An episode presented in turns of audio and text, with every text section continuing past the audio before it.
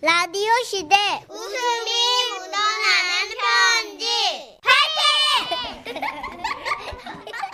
제목 부산행 오늘은 서울에서 익명을 요청하신 분인데요. 지라시 대표 가명 김정희님으로 소개해 드릴게요.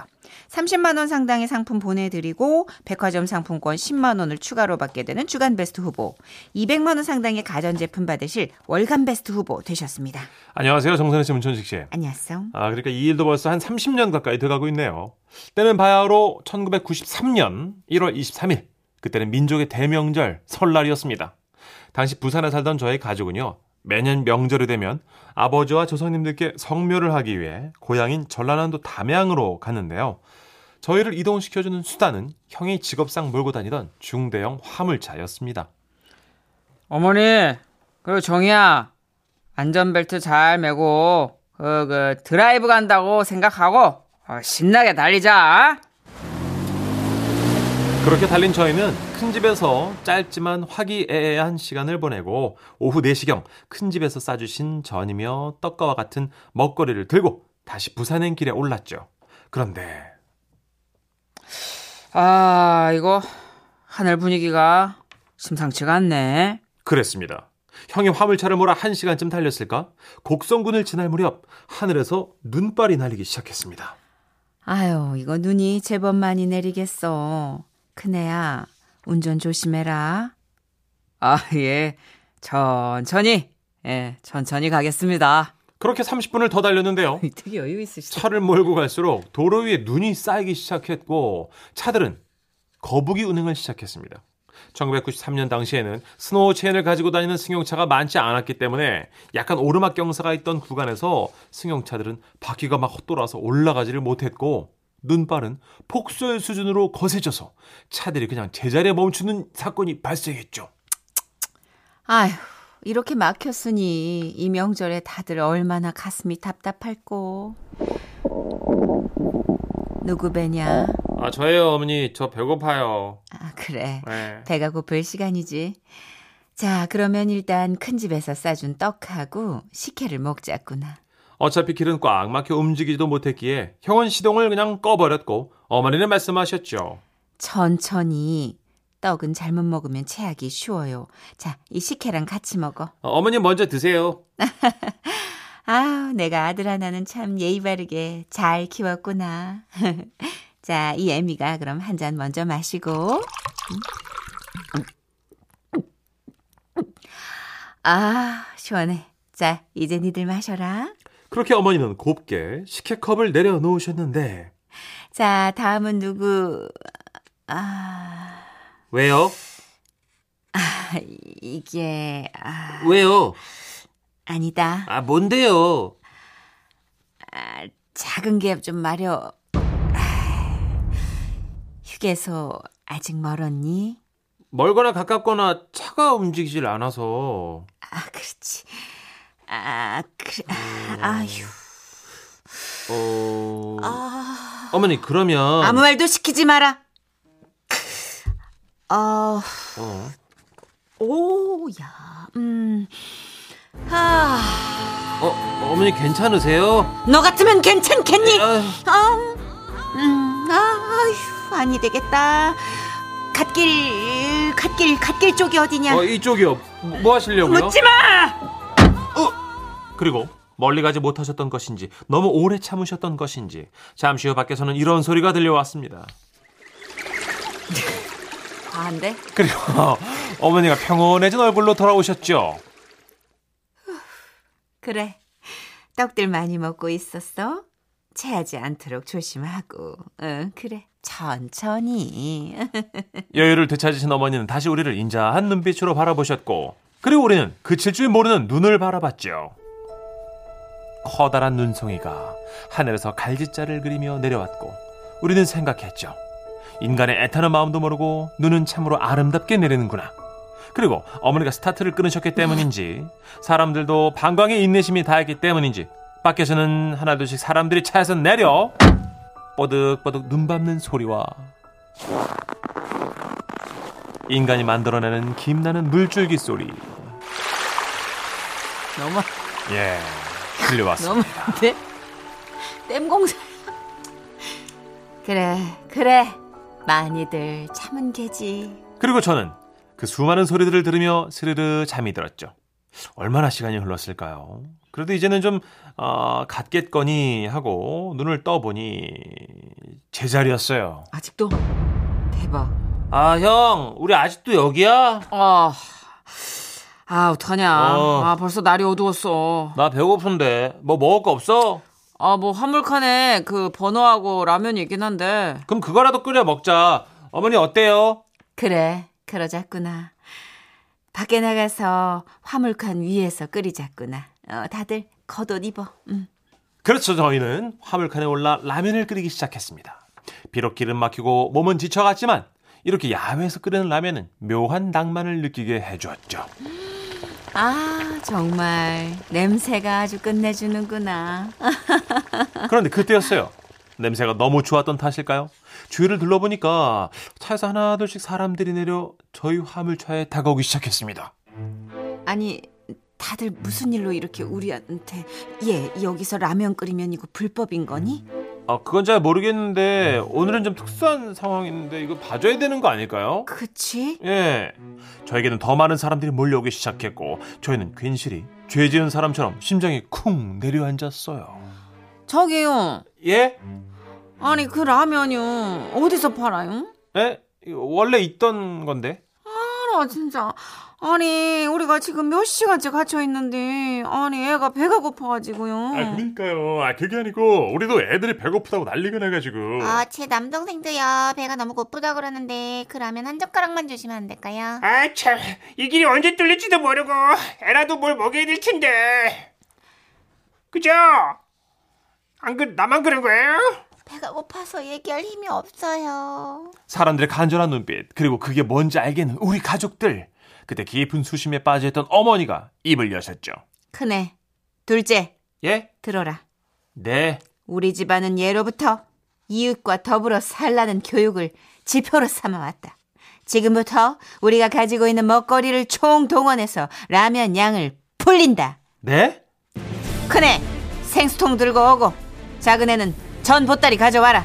아, 저희 차에 물통 있어요. 가져올게요. 이 우리 차에 고향집 김치 있어요. 가져올게요. 아 그게 아니고 우리 차에 종이컵 있잖아 아 다들 나눠 먹어야지 여러분, 여러분 라면이 불어요. 서둘러 주세요. 네. 예. 그렇게 온 30년 전 와. 설날 고속도로 한복판에서는 소소한 나눔이 시작되었습니다 잊혀지지도 않는 1993년 1월 23일과 24일 이틀간 저희와 함께 남해 고속도로를 달리셨던 당시 운전자와 가족들 기억나십니까? 그날을 추억으로 간직하며 우리 어느 곳에 서건 건강하고 행복하게 삽시다. 야, 와 어, 저는 이거 되게 코믹한 요소로 생각하고 있었는데, 진짜, 진짜. 어. 오, 저 가슴이 뭉클해지는 감동으로 다가오네요. 최은섭님, 아, 소리 들어보니까 눈을 많이들 녹이셨겠어요 하셨고요. 네, 그날 해빙이 됐다는 얘기가 있어. 요 예. 그 모두의 힘으로 해빙을 어, 시키셨다는. 근데 기억하는 어. 분 있는데요? 오, 8611님이 1993년 설의 귀향길이었는데요. 서울에서 남원까지 23시간 걸려 도착했네요. 아, 이 사연이 그 사연이네 지금 보니까. 아, 소름 돋았어요, 지금. 23시간이요? 어, 예, 와. 얼마나 힘드셨을까. 아, 그러니까 이렇게 배가 고파가지고 그쵸. 차마다 다 음식이 있는 건 아니니까. 어, 야, 근데 어, 누군가 하나 보따리를 풀어주니까 너도 나도 트렁크가 열리고 맞아요. 막 단체로 막 그런 얘기를 목소리 높여 그 흡사 해주는 뭐 게 오병이어의 어, 감동. 기적 이런 거 아닌가요? 어, 진짜 네. 이게 약간 왜 재난 영화 보면은 그쵸. 그 위기의 상황에 인간들이 뜨거운 감정이 막 복받쳐서 서로 돕잖아요. 어. 약간 그런 인간의 본성을 봤어요. 자, 어, 23시간 위기에 받고 남정호님. 아, 저희 부모님도 그 설에 93년도 맞죠? 순천에서부터 안양까지 34시간 걸리셨대요. LA예요. LA 왕복인데 34시간이면 브라질 아닙니까? 와 진짜 이거 어디 와 16시간 16 LA 왕복이지. 그러니까 음. 차에서 하루 이상을 있었던 거니까 하루 반. 굉장하다. 진짜 너무 고생하셨겠다. 이거 아. 운전 돌아가면서 아니라 한 분이 하셨던 데는 얼마나 힘드셨을까? 진짜. 아유, 그러니까 시동을 꺼놔야지 이런 음, 정도. 말도 못 하죠. 그러니까 도로가 이게 30년 전이랑 도로가 얼마나 좋아진 거예요. 막히긴 하지만 여전히 그래도 이제 23시간 이런 건 없잖아요. 그렇죠. 요즘 명절에 막혀도 9시간. 그쵸? 그죠? 예, 네. 그게 기록이니까. 강석진님 예전에 어릴 거- 어릴 때 고속도로 차 막혀서 그냥 세워두고 번호에 삼겹살 구워 먹었어요. 저 이거 뉴스에서 본 것 같은 게 돗자리들을 다 갖고 타시고 아, 진짜? 돗자리를 펴셔서 어. 차는 시동을 끄고 위에서 헬기로 찍었는데 돗자리를 다 펴고 앉아 계셔서 식사를 하시는 장면. 어차피 차가 안 예. 움직이니까. 네. 아, 그러니까 왜 너도 나도 다 위아더 월드? 어, 우린 다 같은 가족 한 마음 이게 되는 거죠. 그렇군요. 누구도 뭐라고 할 수 없는 다 추억이네요. 네. 비상사태죠, 이게 진짜.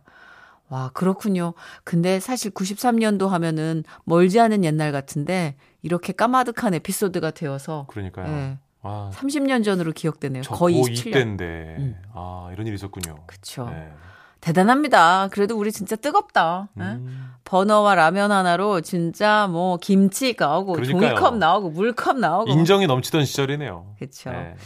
지금도 그래요. 사실 코로나19지만 우리가 좀 또 다른 재앙인데 또 다른 감동을 빚어내고 있잖아요. 그렇죠. 예, 우리는 그런 사람들이니까 자신을 좀 어, 소중히 돌봐야 될 것 같아요. 좋습니다. 광고 듣고 올게요.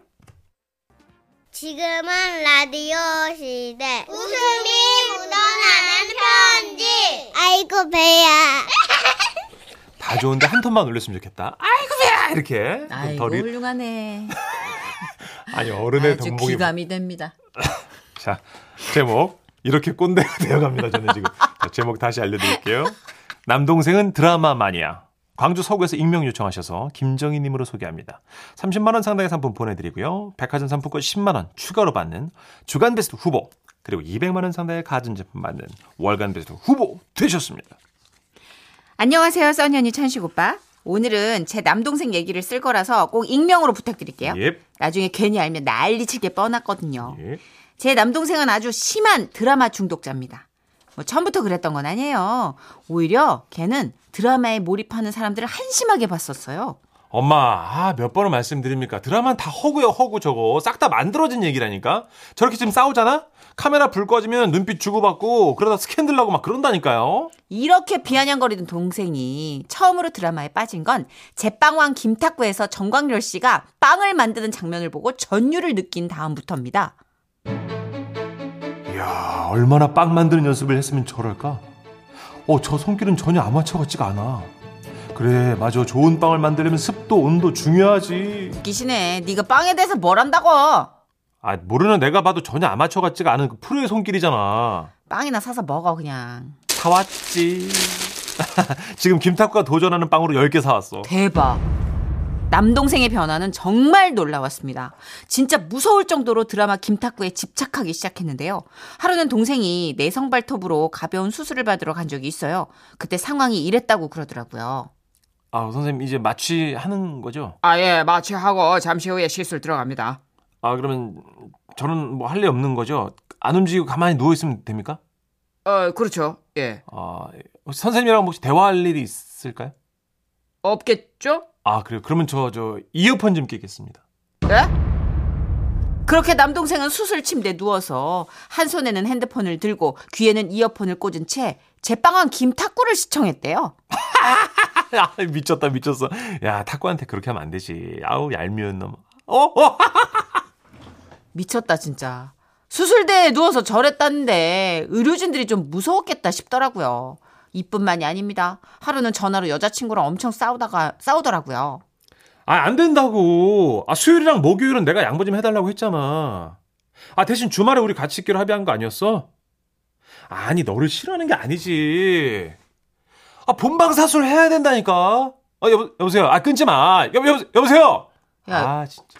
여자친구야? 아니 친한 친구 커플이랑 같이 밥 먹자는데 하필 그 제타 제빵왕 김탁구하는 수요일이야. 누가 요즘 수요일에 약속을 잡아 누나 안 어머 그래? 어머. 너 미친 거야? 남동생은 결국 여자친구하고 화해를 하고 수요일에 약속에 나갔대요. 근데 저한테 전화가 오더라고요. 아 누나 저 시작했어? 뭐가? 김탁구. 아, 광고 중인데? 아 시간 없는데 아 잠시 끊는다. 그러다 몇 분 뒤에 또 전화가 왔어요. 어 누나 나 지금 어? 화장실 간다고 하고 잠깐 5분 정도 벌었거든. 그래서 어 빠르게 브리핑 좀 해줘봐봐. 그 어린 탁구 들어가고 아, 어른 탁구 씨. 나와서 안 나왔어. 어 그게 아 그래서 어? 탁구는 그 바람개비 문신 찾았어? 아니 아니 아직 안- 이제 찾으러 가는 것 같은데. 아 문신 한 어, 사람 그 범인이거든 빨리 찾아야 되는데 어 누나 여자친구가 부른다. 내 다시 네, 전화할게. 와, 진짜 그렇게 약속 중간중간에 전화를 걸어서, 걸어서 탁구 안부를 묻던 동생이 헐레벌떡 집에 들어오더라고요. 어, 아자가 끝났지, 탁구. 깜짝이야. 어, 야, 뭐야, 벌써 헤어졌어? 어, 헤어졌어. 여자친구랑. 아예? 미, 미친 거 아니야? 아, 나 몰라, 몰라, 몰라. 비켜봐봐. 저 어떻게 됐나 보자. 바람개비 문신 찾았나? 와, 여러분. 드라마 때문에 헤어지는 연인 보셨어요? 야, 이런 자식하고 사귀느니 그 헤어진 동생 여친한테는 오히려 잘 된 일이다 싶더라고요. 그렇게 남동생은 이후로 드라마란 드라마는 다 깨고 있을 정도로 드라마 마니아가 됐고요. 요즘은 종영된 드라마 다시 보기 시작했어요. 그 중 하나가 예, 맞아요. 제빵왕 김탁구예요. 아니 시대가 이렇게 변했는데 아직도 소파에 누워서 바람개비 문신 저렇게 타령하는 걸 보니까 한숨이 절로 나는 거 있죠? 야, 정신 좀 차려. 와와와와와와와 아, 와, 그럴 수 있죠. 반갑다. 아, 저도 완전 드라마 덕후라. 네. 근데 이 정도는 아니에요. 어. 뭐 이렇게 빵 사오고 막 굿즈 사고 뭐 그거 본방 사수 하려고 할일 못해. 저는 그러니까 오히려 몰아보기. 좋- 정선 씨는 예. 두루두루 섭렵하시는 것 같아요. 저는 몰아보기를 좋아해요. 예. 한꺼번에. 어. 그래서 문제는 뭐냐면 지금 유행할 때 안 봐요. 그리고 몇 년 지나서 몰아봐. 아, 궁금해지니까 한 뒤늦게. 방에 예, 맞아요. 뒤늦게. 2958님도 우리 남편도 드라마에 아주 빠져 살아요. 마트 가서도 카트 끌면서 카트에 기대가지고 낄낄거리고 있습니다. 아, 진짜 속 터져요, 진짜. 근데요, 우리나라 드라마가 잘 만들었어요. 네. 진짜 재밌어요. 그렇죠. 여기 여성시대 하시는 서경석 씨 예, 드라마 매니아. 드라마 다 봅니다. 한드, 한드. 아, 대단해요. 아, 김정희님 익명을 요청하셔서요. 상견례 가서 잠깐 화장실 가서 드라마 줄거리 찾아보고 온 적 있습니다. 오, 어, 이런 분들 있군요. 상견례. 와, 상견례가 밀린 거예요, 드라마에? 상견례 밀리면 웬만한 거 다 밀리지 않아요? 그쵸. 이게 진짜 중차대한 일인데, 인생. 어, 상견례만큼 중요한 게 없을 텐데. 아, 굉장하다. 근데 문천식 씨는 드라마를 별로 안 좋아해서 제가 이제 짚어주는 것만 봐요. 네. 왜냐면 제가 어떤 취향인지를 아니까 그쵸. 에, 가가가가가가 차 소리 나오는 액션 거. 때려 부수는 거. 그리고 에이, 와, 와 이런 소리만 나오는 거. 좋아요. 여러분 킹콩이랑 드라마나 고질라 로- 이런 거. 영화는 모름지기 괴물 나와야 되고요. 로버트 나와야 되고요. 음. 날아댕겨야 되고요. 네네. 그리고 총을 쏴야 됩니다. 굉장하다. 예. 괴물이란 로버트가 날아다니면서 총질하는 그런 영화 보면은 예. 뭐? 무조건 문천식 씨는 가겠네요. 너무 기분 좋아요. 그러니까 마- 자막이 필요 없는 영화를 좋아하더라고. 원어민인 줄 알았어 나 맨 처음에. 자막이 필요 없는 영화를 이렇게 몰입해서 어. 우린 다 보더라고요. 통해요. 예. 근데 이제 취향이니까 자기가 좀 일상을 벗어날 수 있는 컨텐츠가 하나 있다는 건 좋은 건데 그쵸. 야 근데 이 여친이랑 헤어질 정도면 저는 심각하다고 봐요. 그러게요. 어? 음. 드라마. 허, 매니아가 진짜 매니아가 있었네. 그러게요. 광고 듣고 올게요.